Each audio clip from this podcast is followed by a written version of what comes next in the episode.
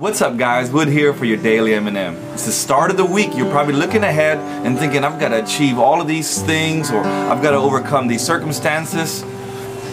How are you asking the Lord in the midst of your trials or circumstances? It says this in James chapter 1 verse 5. If you need wisdom, ask our generous God and he will give it to you. He will not rebuke you for asking.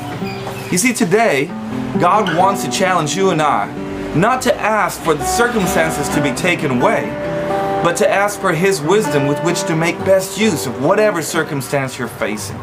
That way, all the glory can be given to Him. He's a jealous God, after all. But He wants to give it to you. He is our generous benefactor, our Heavenly Father, our Creator.